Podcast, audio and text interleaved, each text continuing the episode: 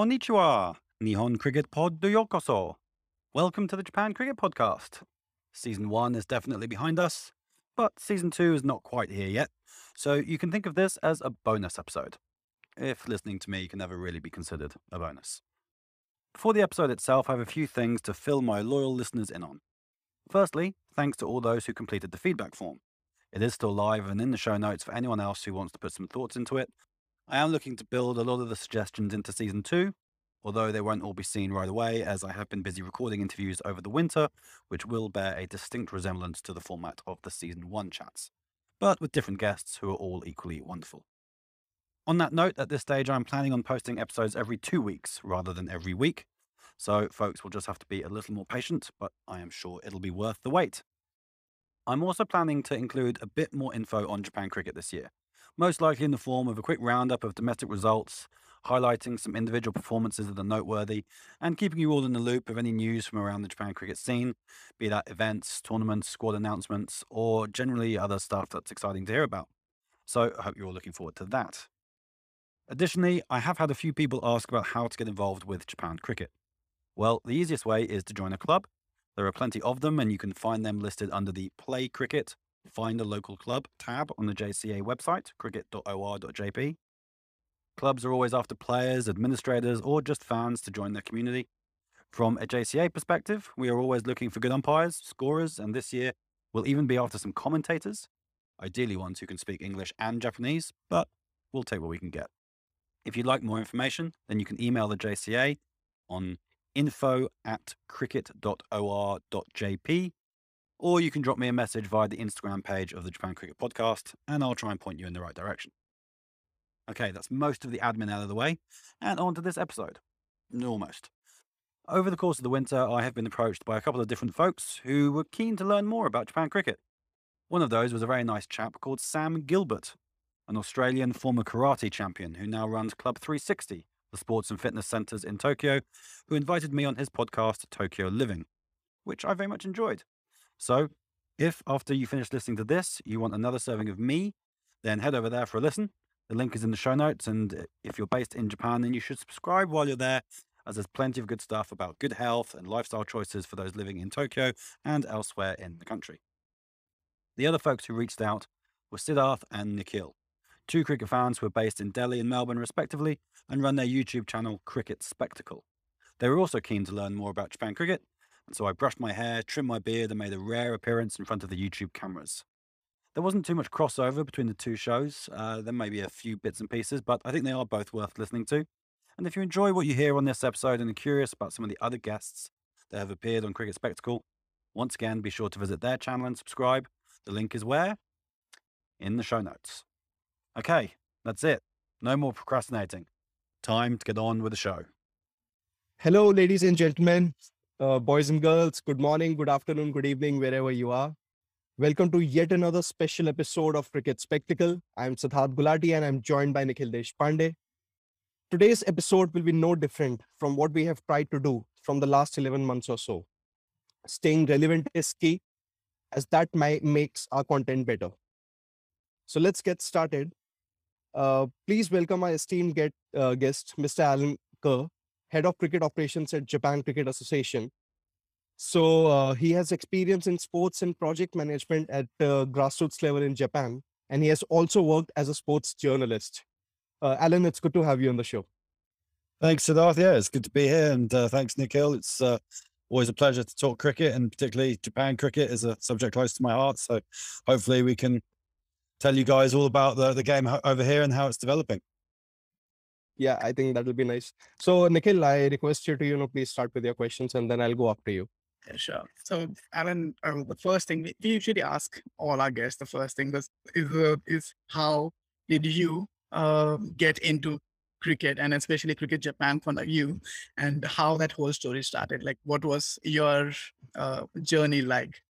Yeah, it's probably a bit unusual, mine. Um, I mean, I've been a cricket fan all my life, as, as you'd expect. But I, um, after university, I went traveling. I, I, went to the Rugby World Cup in Australia.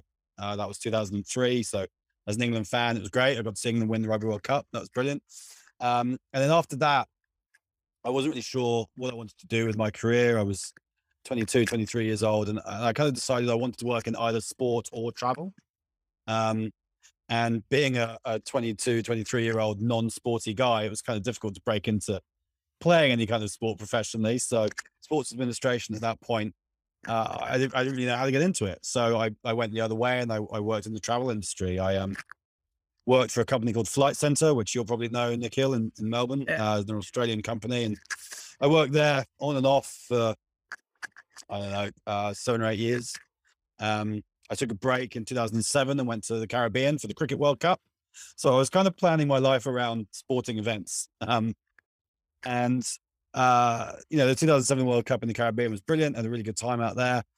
Um, and then after that, I got involved with a project organizing a cricket match up on Mount Everest. So that was a, Mount that, yeah, that took place in 2009 Okay. um, and it's called it was called the Everest Test. Uh, we raised money for a few charities, uh, the Lord's Taverners, uh, the Himalayan um, Rescue Association. Um, yeah, we we we we took a, a whole load of guys up to the original Everest base camp. Um, there's a brilliant book called Cricket on Everest, written by uh, me, which you can read. um, like that's a good flex. So were watching it, cheeky plug. it. Yep. It's uh yeah, so that was that was 2009, and I mean that was it was brilliant, and I fell in love with Nepal while I was there, and uh, off the back of that trip, I came back to England, and I I wanted to change the kind of work I was doing. I wanted to move more into adventure travel, um, and that's where I kind of started uh, working in more project management side of things. Um, the Everest test was a huge project. My role in that was kind of as expedition secretary, so really a lot of logistics and the non-glamorous side of things, and uh, and I umpired the game itself, and it was uh, it, was a world record at the time for the highest ever game of cricket. Um, so we got into the Guinness Book of Records. Yeah, that was all all really great fun. And uh, like I said, off the back of that, I then ended up working in an adventure travel company, and that's when I did some of my more uh, interesting travel. I went to Afghanistan, Pakistan. I went to India a couple of times. I went to Iraqi Kurdistan, um, and I did that for around three years. Um, and uh, I got to the age of about 32, I think I was, and I decided that I'd done 10 years in travel. It'd been great, but that my other passion was sport. It was still an itch I wanted to scratch. And so I actually, at the time, I'd organized to go on a big walk. I walked the length of the River Thames in seven days, uh, which works out at a marathon every day for seven days. Um, and I did that all, all sort of on my own support. Um, and whilst over those seven days, I kind of spent that time thinking about really what I was going to do next. And off the back of that, I um, quit my job. Um, well, actually, the very first job I came on the, on the Monday morning, I was back at, at my desk and I was like, oh, I don't, I don't want to be here anymore. And the very first job I saw was on the ICC website, Cricket in Japan, um, a, a project manager for a, for a program. So the deadline for applications was actually the day before. Um, so I, I fired off a quick email to, to the name that was there and said, look, I've seen that the deadline was yesterday. If I get my CV in, will you, will you still look at it? And I got the reply saying, get it in today and we'll have a look at it. Yeah. And so in between times, I, I'd actually spent a little bit of time living in Kathmandu in Nepal. Um, after I got back from the Everest test, um, I decided that I wanted to try living overseas and I went back to the company that helped us organize that and give something back to them. And I worked with them for three or four months, but uh, ultimately I couldn't get a visa to stay longer. So I, I kind of felt that that mission had, had failed really. I hadn't done what I wanted to do and I still wanted to live overseas.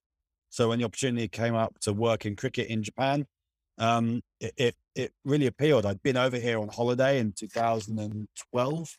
I had a good friend here from university and um, I knew a bit about Japan. I, I didn't know much about the cricket scene here, but didn't take long to, to do a bit of research and get up to speed on that. And yeah, within three months, I was living in Japan and life changed quite dramatically.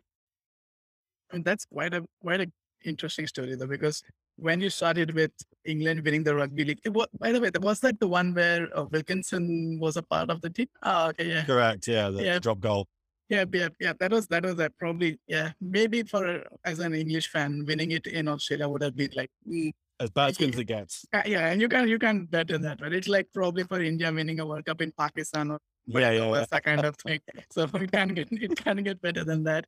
But um, like you said, the whole your journey in, in particular, your personal journey has been like it's so varied and it's so unique compared to what more, oh, I have never heard anything like that. First of all, I didn't know there was a match at Everest. I didn't know you could play anything uh, near Mount Everest. Well, we, we took a pitch up there and we took a flex pitch up there and, Oh, okay. out and, and we had to move all the boulders and everything. So the pitch didn't exist until we got there. Yeah. So yeah, so to get that information itself, I think I already am like this. This episode is already worth it. But uh, moving towards the uh, cricket in Japan part of it, Alan, like how did that develop from like say, when you moved there as well? I'm pretty sure that it wasn't like uh, it. You don't associate associate cricket and Japan that like vividly, right? It's it's, it's like it's completely non-associated. Probably like soccer would be one of those things like martial arts like there's so many other sports like badminton maybe and there's so many other sports which you will relate to japan before you would relate cricket right so what were the what was your experience when you moved there and how did you like, tackle the initial hurdles and what were they uh, how did you face that Yeah. experience So when I first got here, my, my job specifically for my first two years was to to build and roll out a, a junior cricket product for under 12s. Um, so I was my, my job title was slightly different to what it is now. It was project manager, junior participation was, was my Yeah. job title, and it was a it was a project that was funded by the ICC at the time. They had put out to tender to all the associates to um, apply for extra funding to have a targeted participation program um, and Japan picked that up, and the USA and Canada were, were also accepted on the same program, and they all rolled out slightly different times because I had to work a notice period. That it took me a while to get over here and everything, so I was I was behind those other two. Um, so the early, the very first obstacle I actually encountered was the Big Three takeover at the ICC, uh, which you may remember in Yeah. I'm going to say Yeah, yeah, yeah. February 2014. I'd Absolutely. only, I'd only been in the job like a month and um, been in the country like a month, you know, having packed my bags and moved all the way across the world to then find out that the ICC were completely overhauling their governance and the chance that my project would be discontinued after a year Yeah. was a, a bit of a shock. I was only on, I was on a one year contract, but had been told that it was the goal, the idea was for it to be four years.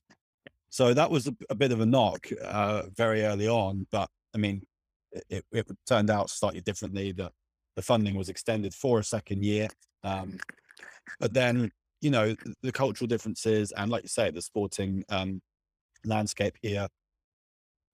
There's quite unique challenges I think that Japan has in that Japan is a country where the school system tends to specialize in sport from an early age.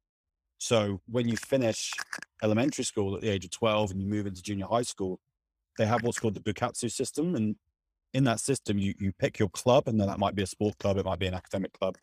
Um, but that's what you do in your um, extracurricular activity time. Mm. You do one thing and you do it all year round. And you pick it after class 12 it's a yeah yeah, and, and sometimes before class, and you'll do it six days a week, sometimes seven Okay. days a week, depending how Right. serious you are, and you do it all year round. So Mm. the, the big sport here is actually baseball.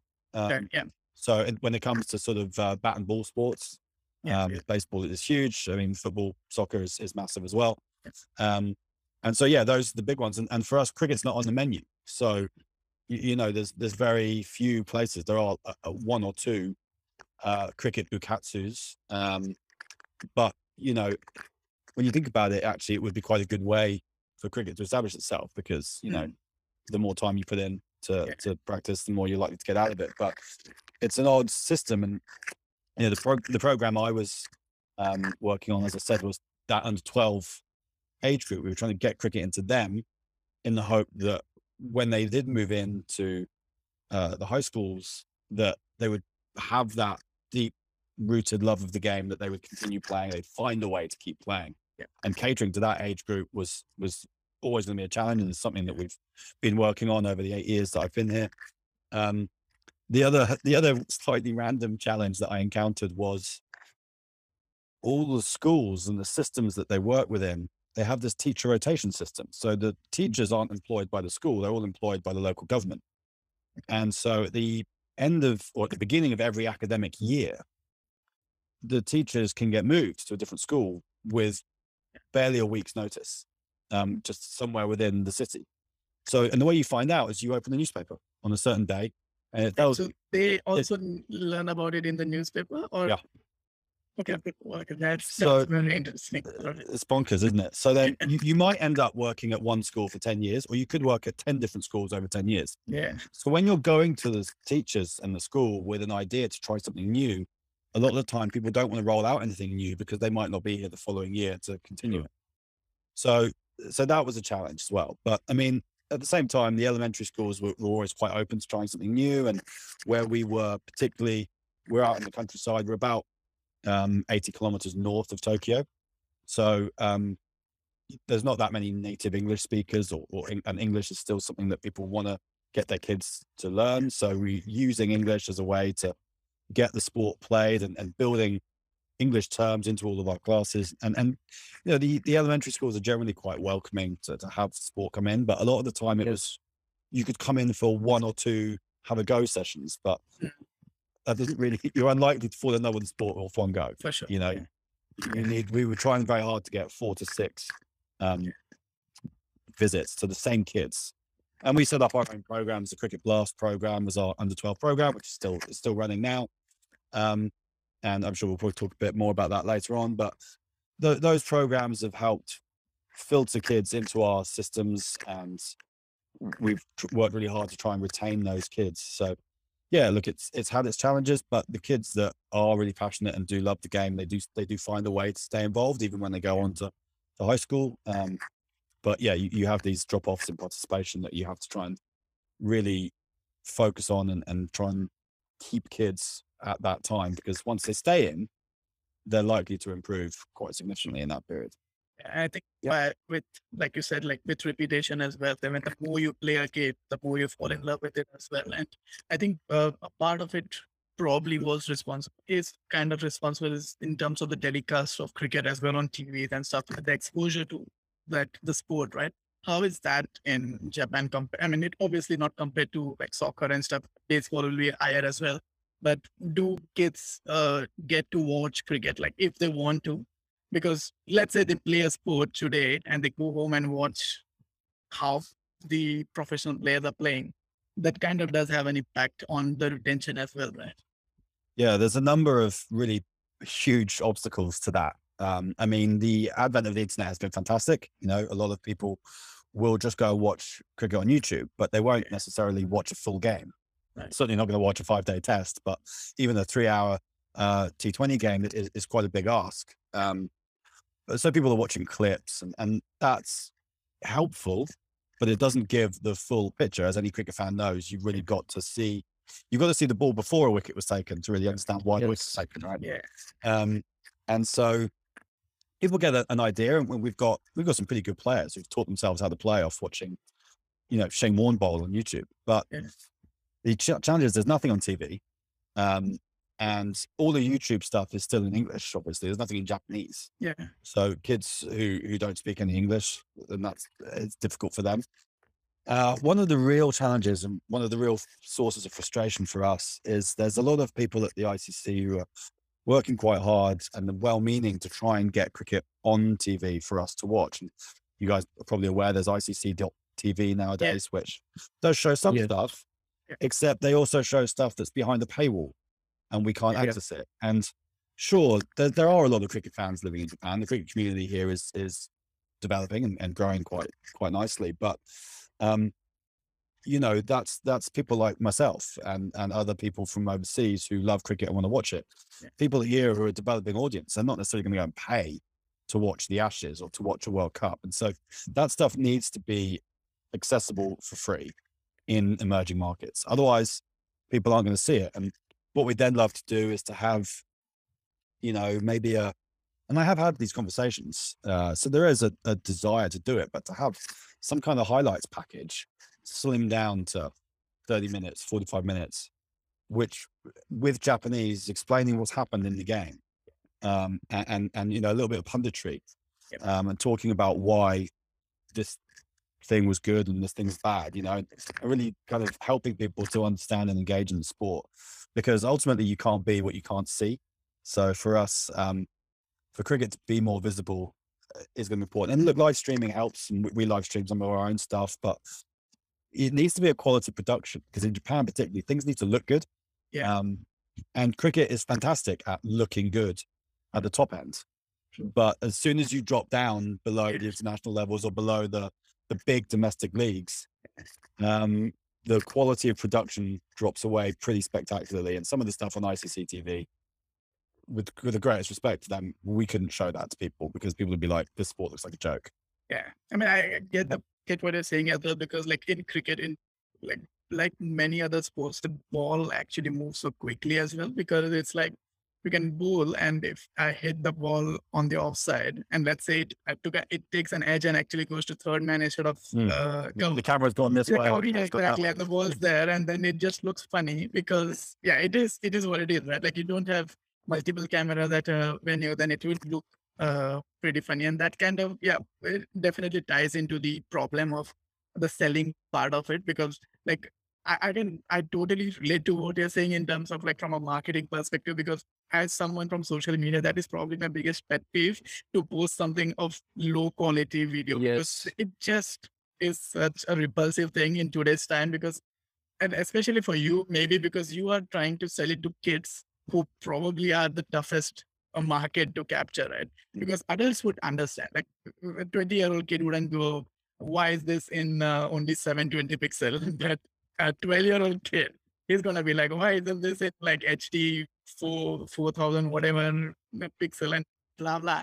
But uh, in coming back to the uh, people who are playing the game though alan like do you see uh natives from uh japan are like a dominant section of the market or is it like mostly related to expats? Because uh the countries which we have spoken to earlier like scotland germany uh, even we spoke to I- uh, iceland as well recently majority of their playing population is uh, like expats and the uh, second generation expats as well. So uh, how what's the uh, split like? Like not exactly but would you reckon how how does Yeah, that look I- I'd say, um, I mean, look, women's game is 100% Japanese, um, pretty pretty much, maybe 99.5. Um, but um, the men's game, when I arrived, we, we would say it was probably around 50-50, maybe maybe slightly in favor of of the expats.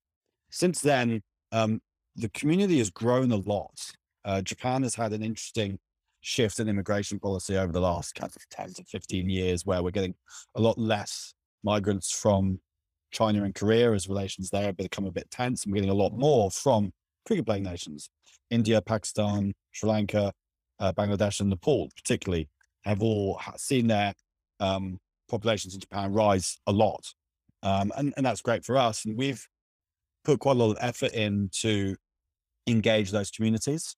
Um, a lot of those guys were, were playing their own sort of tennis ball, tape ball competitions around in various places of the country where there aren't cricket grounds. They find a field somewhere and play. And we've worked quite hard to engage those. So the the percentage, you know, the community has grown, so the percentage of expats has probably gone up. But Mm. I still feel that the number of Japanese players has increased, despite the percentage perhaps dropping more to 60 40 now uh, against. But, you know, we're, we're talking about, oh, God, as of, um, I should really know this, as of um, pre pandemic, we, we were up at around uh, just short of 5,000 registered players.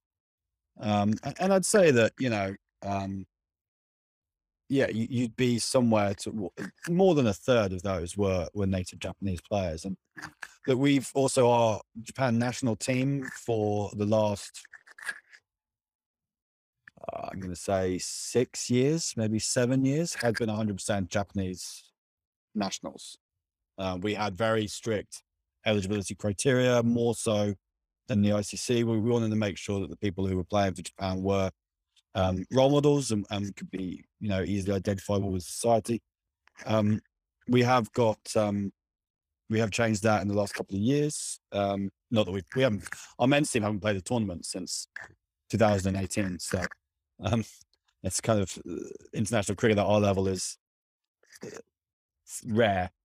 Um, so, you know, for us, obviously our goal is to develop a Japanese cricket playing audience and fan base. Uh, that's nice. So, Nikhil, I'll take over from now, uh, from you now. So, uh, uh, Alan, I have a question that uh, uh, what's the current landscape of uh, franchisee-based cricket in Japan? Franchisee based. Yeah. Um, well, look, our, our, there's no franchises. um, Probably and there's no, clubs would be a better yeah, way to put it. there's I guess. no- clubs.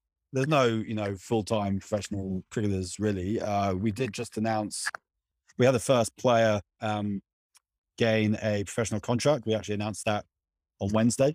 Um, one of our women's players, Shizuka Miyaji, has been signed up for the Fair Break Invitational Tournament, which is taking place in Dubai in May. Um, so that's the first time a Japanese player has signed a, a professional contract to play in a competition overseas.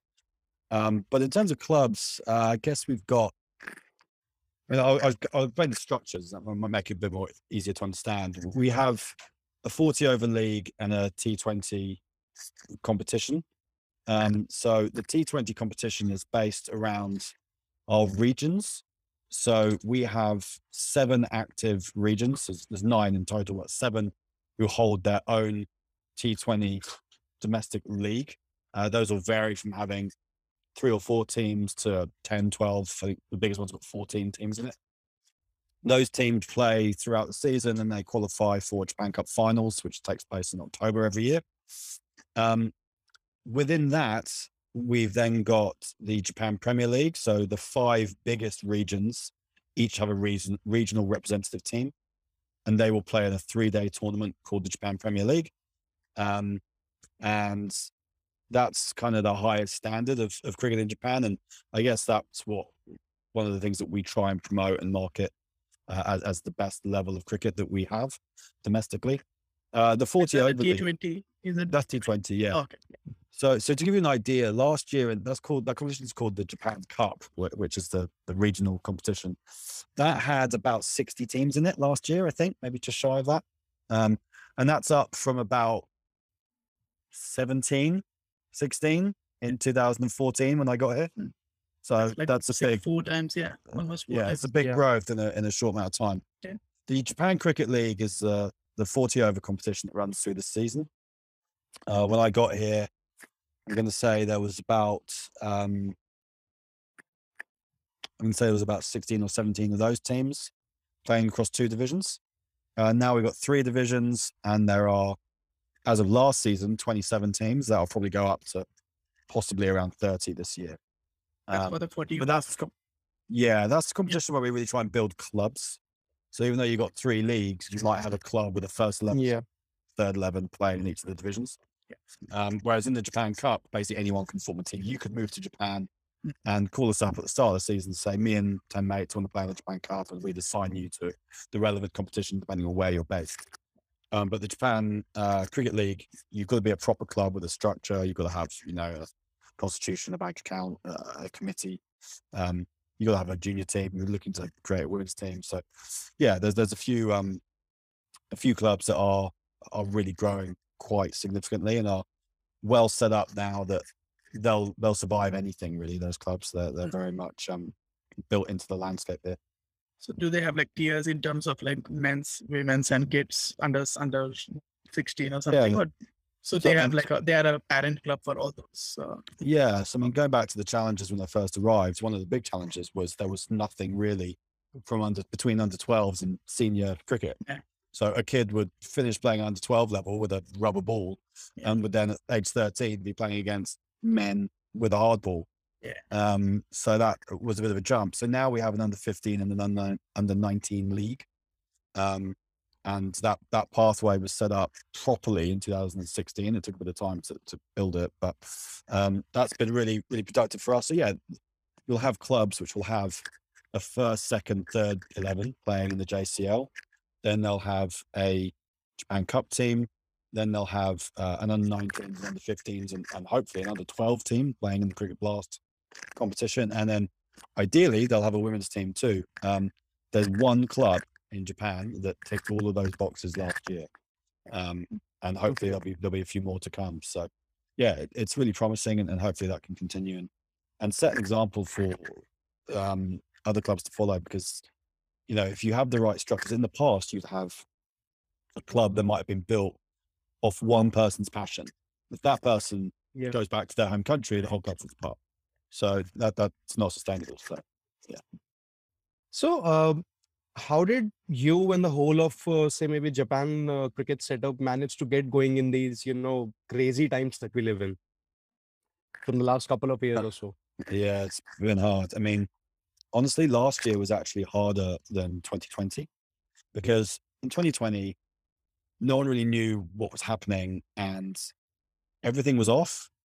And then we restarted. So for us, our cricket season, our cricket season normally runs from the very start of April through to the very end of October. Uh, whereas in 2020, we didn't get started until July. Um, so we had a reduced season and we played our final, I think, on the last weekend of November. It's pretty cold, it gets dark pretty early. Um, but then last year was really stop start because the government kept changing their rules and certain areas where you might have grounds would say, oh, you can't use this ground and you can't use this ground. And uh, all of a sudden, people have got to travel four hours to the nearest cricket ground. And, and you know, it became very difficult. Um, and, you know, we had the Olympics last year in Japan as well. So Yeah. that, that the government were very kind of cautious around that. And the Japanese government is cautious about most things.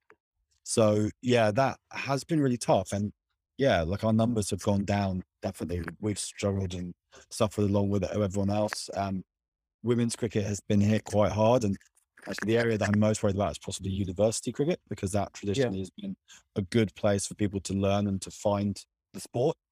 Um, but students haven't been able to play any sport. Their university has said like, there's no sports clubs running. Um, so we've missed getting the new intake for two years now. We've got it's the third year coming up now, and you just got to hope that people are going to be able to recruit new players because otherwise you're going to have three years. University in Japan's four years, but you know if this continues. A, sport like cricket that re- relies on sort of a a year on year being handed over, Mm. it's not it's not well known in Japan yet. So Yeah. if there's not people to hand it over, it will just stop. Yeah. Um, and that could be that could really cut off a pipeline for us, particularly for the females, because you know the boys um uh, are, are still coming through, but the girls, if if you find a if you're picking up a bat for the first time aged 18, Yeah. the chances of you developing to a high level player is is quite slim. But for girls, it's it's really not. You could develop quite fast. Um, so um, you know that's been um, a worry, definitely. But look, we're quite lucky. We've got this cricket ground on our doorstep, um, and we have been able to hold on most of our competitions. The most frustrating thing has been we were due to host international competitions in 2020 and 2021, and we lost out on those. Um, the the most significant one being the under 19 World Cup qualifier. With that not being held, that cost us a place or, or an opportunity in the World Cup, having having gone to the last one. So that was that was a pretty difficult one to take. So, uh, you know, I was basically about to ask you about uh, the landscape of women's cricket only, but you really answered that.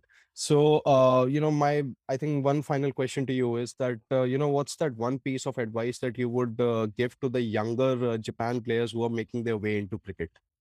Probably even others as well, right? Like, I mean, Yeah. it's it, because I think many of our viewers as well, in terms of the the following, is probably for people from emerging cricketing countries, right? So, like in general, like I think you would probably know a bit more uh, detailed uh, knowledge about the Japanese community and that bit. But in general, though, like if you are talking to a youngster, like what would you tell them? How would you rope them into uh, love the game of cricket? Honestly, for me, it's just to stick with it, um, because there's so many obstacles to sport. There's so many distractions. There's so many reasons not to do things. Um, you know, whether it's playing on your phone, your iPad, or whatever the latest console is.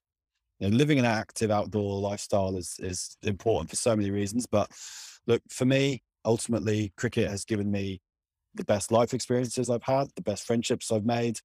Um, you know, and I think cricket is unique in sports in that you have that time off the field. Where you really get to know people. I mean, the amount of times that you're just sat on the boundary edge, um, waiting to bat or after you've got out, and you really get to know people. Um, You might travel away with them, you might go on tours. Um, and you really most of the sports don't don't have that. Um, Yeah. Yeah. and and that's what really makes cricket, I think, special. Uh, is the the human connections that you can make and the learnings you can make from other people, and uh, I think that's really special in terms of um, building sort of camaraderie, team spirit, and yeah, just broadening your horizons as a person. And my my favorite thing you talk, talk about more specifically emerging nations. Yeah. one of the things that we've been really proud of is how cricket has helped Japanese people who are, are naturally kind of introverted, and Japan is kind of an introvert society. You know, it didn't even open up to the rest of the world until uh, the the late 1800s, having been completely shut off from people coming into the borders for 200 years. So, you know, that that sort of mentality still exists, and so now when you have, I've had guys in the Japanese cricket community who have said that before they started playing cricket, they were actually afraid of foreigners, people that they might see, guys, guys like you or me, Yeah. you know, walking down the street. Uh, they would they would cross the road because they were a little bit scared of them. But having played cricket with and against them, Yeah. They've they've learned that that's really not an issue. Um, and that's it's it's an education thing, you know, it's broadening people's horizons, and um, yeah, that's been that's been really great, and I hope we can continue to do that. I mean, that's, That's absolutely, nice. I completely agree with the fact that the multicultural aspect of it is pretty important as well because, like, just playing a team sport in general gives ca- that kind of camaraderie and you know just just knowing the person right next to you and it's just opens so much so many doors. Like you see it in soccer, you see it in cricket, you, you any team sport, basketball, anything that you take, and that's kind of the gist of sports, right? Like just that whole uh, togetherness and the team of it. Uh, I think this probably has been one of my favorite episodes so far in terms of like how much we have learned Same, about same uh, cricket and especially uh, uh, from a nation which is not like renowned for cricket, but the growth which you spoke about, like even in terms of the numbers, like 5,000 registered uh, players, it's it's pretty big. Like 60 teams participating in any tournament is still pretty big considering uh, we at least need 11 players per team plus a couple of backups in case someone gets a call up or uh, has some work or anything on that sort. So that's like that's really really pretty cool, and I really wish you guys uh, a lot of uh, luck, and I want you guys to be a part of uh, the upcoming years, and just like in terms of watching you guys uh, perform at the highest level, because as much as we love our Indias and Australias and Englands and South Africa, it's cricket is about growing that sport in every possible nation. And it's it's it's a growing sport, and uh, I really wish that. Uh, and I'm pretty sure, Alan, you will you will you'll get them right. You'll get them there. We'll we'll Yeah, well, I. Have to the same advice that that uh, I, I said just then of sticking with it kind of applies to me as well. You know, you gotta Yeah. gotta keep on going and keep believing. When you're a sports administrator, you need to um, believe in what you're doing and, and love what you're doing. And hope I. I'm lucky that I do. So, um, you know, we'll, we'll keep on on plugging away, and hopefully, like you say, you'll you'll be seeing more more Japanese players in professional leagues, and hopefully Japan playing in World Cups again in the future. That's that's the hope, and we are completely uh, behind you and uh, cricket in Japan as well. Uh, thanks, uh, thanks for uh, talking to us, Alan, and sharing the wonderful insights about uh, your own personal journey as well as uh, cricket in Japan. And uh, for all your viewers who are watching, please uh, like, share, subscribe, and uh, just just follow all the emerging nations, right, including Japan, and in this case, even uh, read Alan's book. Uh, it's in the plug at the start of the episode. Don't miss it, and I'm I'm pretty sure I'm going to do it. So, uh, Good man. that's, I'll also mention that yeah, the best places to learn about Japan cricket, uh, the Japan cricket website, which is just cricket.or.jp. Yep. Uh, We've got an Instagram page, uh, Japan Cricket, Yeah. um, uh, Twitter and Facebook. Uh, We're really active on all of those platforms, so lots of information there. And um, as of last season, I actually started a, the Japan Cricket podcast as well, so you can go and have a listen That's to that nice. soon. It's perfect. That's nice. All right, on that beautiful note, uh, we'll sign off. Uh, this is me, Nikhil Siddharth, and that was Alan. Uh, we wish we'll bring to bring you all uh, more of such brilliant episodes. Till the next time, good day, goodbye, and have a good night. Thank you. Thank, Thank you. you, Alan. Thank you. Thank you.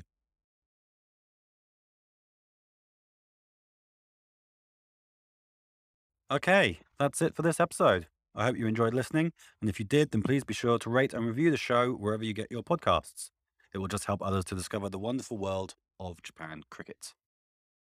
I will be back soon, end of this month, most likely. And in the meantime, stay safe, enjoy where you are, and not skyline summer deshita.